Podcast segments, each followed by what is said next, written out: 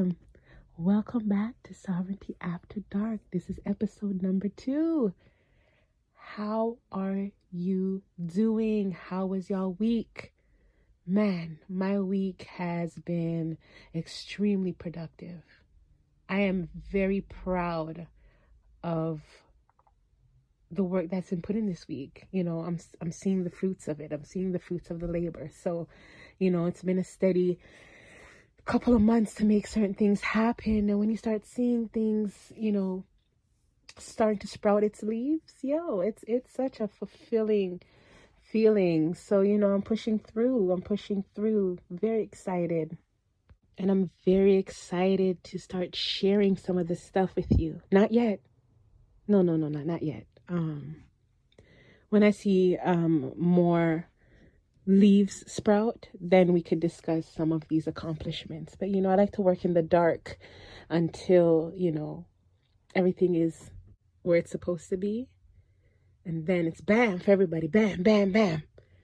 You see what I'm saying? You have to work in silence and just surprise everybody. That's that's that's the best feeling. When people sit here and think that you're stagnant or you're not doing anything and you just show up all of a sudden blowing people's wigs off, yo, that's a nice feeling right there. That's fulfillment right there. It's not, I mean, maybe it's a more of an ego thing, but I love it nevertheless. You know what? I have I have some concerns that I want to touch on in this epi. Why is it for us women, I, I don't know how it is with men. I have not witnessed it myself, or maybe I haven't paid attention to it um, when it comes to men. But I know for a fact when it comes to us women, what is it about us that we seek validation on the outside when we have that knowing on the inside? Are you following me? Why do we look to outside sources to confirm what is best for us. Let me give you an example. A friend of mine had called me earlier this week. Um, I'm not going to give too much of what the situation is because I'm not trying to violate anybody's privacy. Um, but she says to me, you know, this is the situation, and this is how it made me feel. You know, this is how, you know, this is my part that I played in it, and this is how I feel I should handle it. but What do you think? Tell me what you think I should do. What? Huh? My girl, you just told me how you felt about it. What do you mean, what I think you should do? What is your stomach telling you? What you know what I mean? This is what we we were given this. What is your gut telling you to do? And whatever it's telling you, do that. Do that. I can't begin to tell you how much time, listen, I myself is very much guilty of this. I cannot tell you how much times my gut is wrenching, knotted up about a situation that I'm either in or about to be in. And my gut is telling me, don't do it, don't do it. But no, silly me, you know, let me give the benefit of the doubt. Let me go ahead and see what I want. And then I ended up getting flattened because I did not take heed. I didn't listen to my gut. Why is that? Why do. I'm sorry, I'm laughing because thinking back to it now, it is absolutely ridiculous. Listen, I remember, and I've done this a couple of times well, but I remember that I was with somebody, and I, we were we were dating for a very long time, and you know there's certain movements that that just ain't right right there's certain movements that you look at and you're just like who does this right or certain white lies that you catch on to and you're like this this this not quite make it, right? We know. We know. Why did I catch myself Googling? You heard me. Googling, what do you do when you suspect your partner is cheating on you? I look to the experts on Google to tell me what I should do in my own situation when my intuition's already telling me what needs to be done. Never hear nothing like this? And only at that moment, when you get something that's close to what you already know, at that moment is where you jump and move. And sometimes you don't. Why do we do this? When opportunities arise and the universe is lining everything up for you, and your gut is saying, Yeah, man, go for it. Why is it we have to stop and get the approval of a friend or parents, siblings? They're not going to see what what the universe what God has created for you. They're not going to see your purpose. When certain things are aligned for you, you move in that direction. Why is it that we have to get the okay from others when we know what we need to do? How did we get this way? How did we forget to trust ourselves? Or were we even taught to trust ourselves? Mm, there you go. I believe a lot of us were conditioned this way. We were taught to think this way. We were taught to move a certain way. We were taught to react a certain way.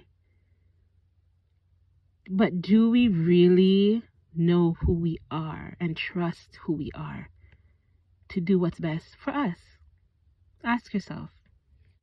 Even when it comes to some of our beliefs, sometimes most of our beliefs, how much of our beliefs are really our own? Is it something that we put in place because this is how we feel about it, or were we taught to believe that this particular way is right and this particular way is wrong? Ask yourself. There are so many different examples that come to mind, um, especially when we're younger. You know, like, for instance, when we're in high school or middle school or whatever, and you have your crew of friends, and they're about to partake into something that you know within yourself that you want no part of. But when you express that you're not going to do it, they turn on and call you a pussy. Or you're, you know, you're lame. You're not cool. And then we're translating it. Okay, well, in order to be cool, in order to do this, or in order to be viewed a certain way, I I should do this. So here we are um, abandoning our gut feeling because we don't want to look like a wuss to everybody else. And then when shit flies, right? We have nobody to blame but ourselves because we went against what we already knew in ourselves we shouldn't have done, right? And on top of that, after shit hits the fan, everybody that called you a wuss or called you uncool, they dipped and left you in the mess. You know what I'm saying? That's just one. We could even take it further back. Ages 8, nine, ten, maybe. When girls are taught to behave a certain way and boys are taught to behave a certain way. Boys are taught to be strong men, you know, take charge, if you show emotion, you're a wimp. You know, shit like that. Women, we're taught to be quiet. This is the way we should look. This is the way we should talk. This is the way we should behave. We should always stay quiet into ourselves. We should be submissive.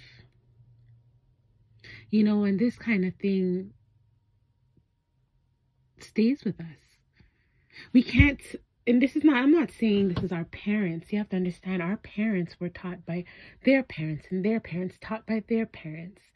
And, you know, there was a time in this world when women couldn't say nothing or do anything unless they were directed to. Right? So it's just generations, it's a generational conditioning. and that's why a lot of us are unhappy because we're not really being true to ourselves. You know, we look outwardly, we look around us for happiness. you know, we're uncertain about something. We look around us for direction.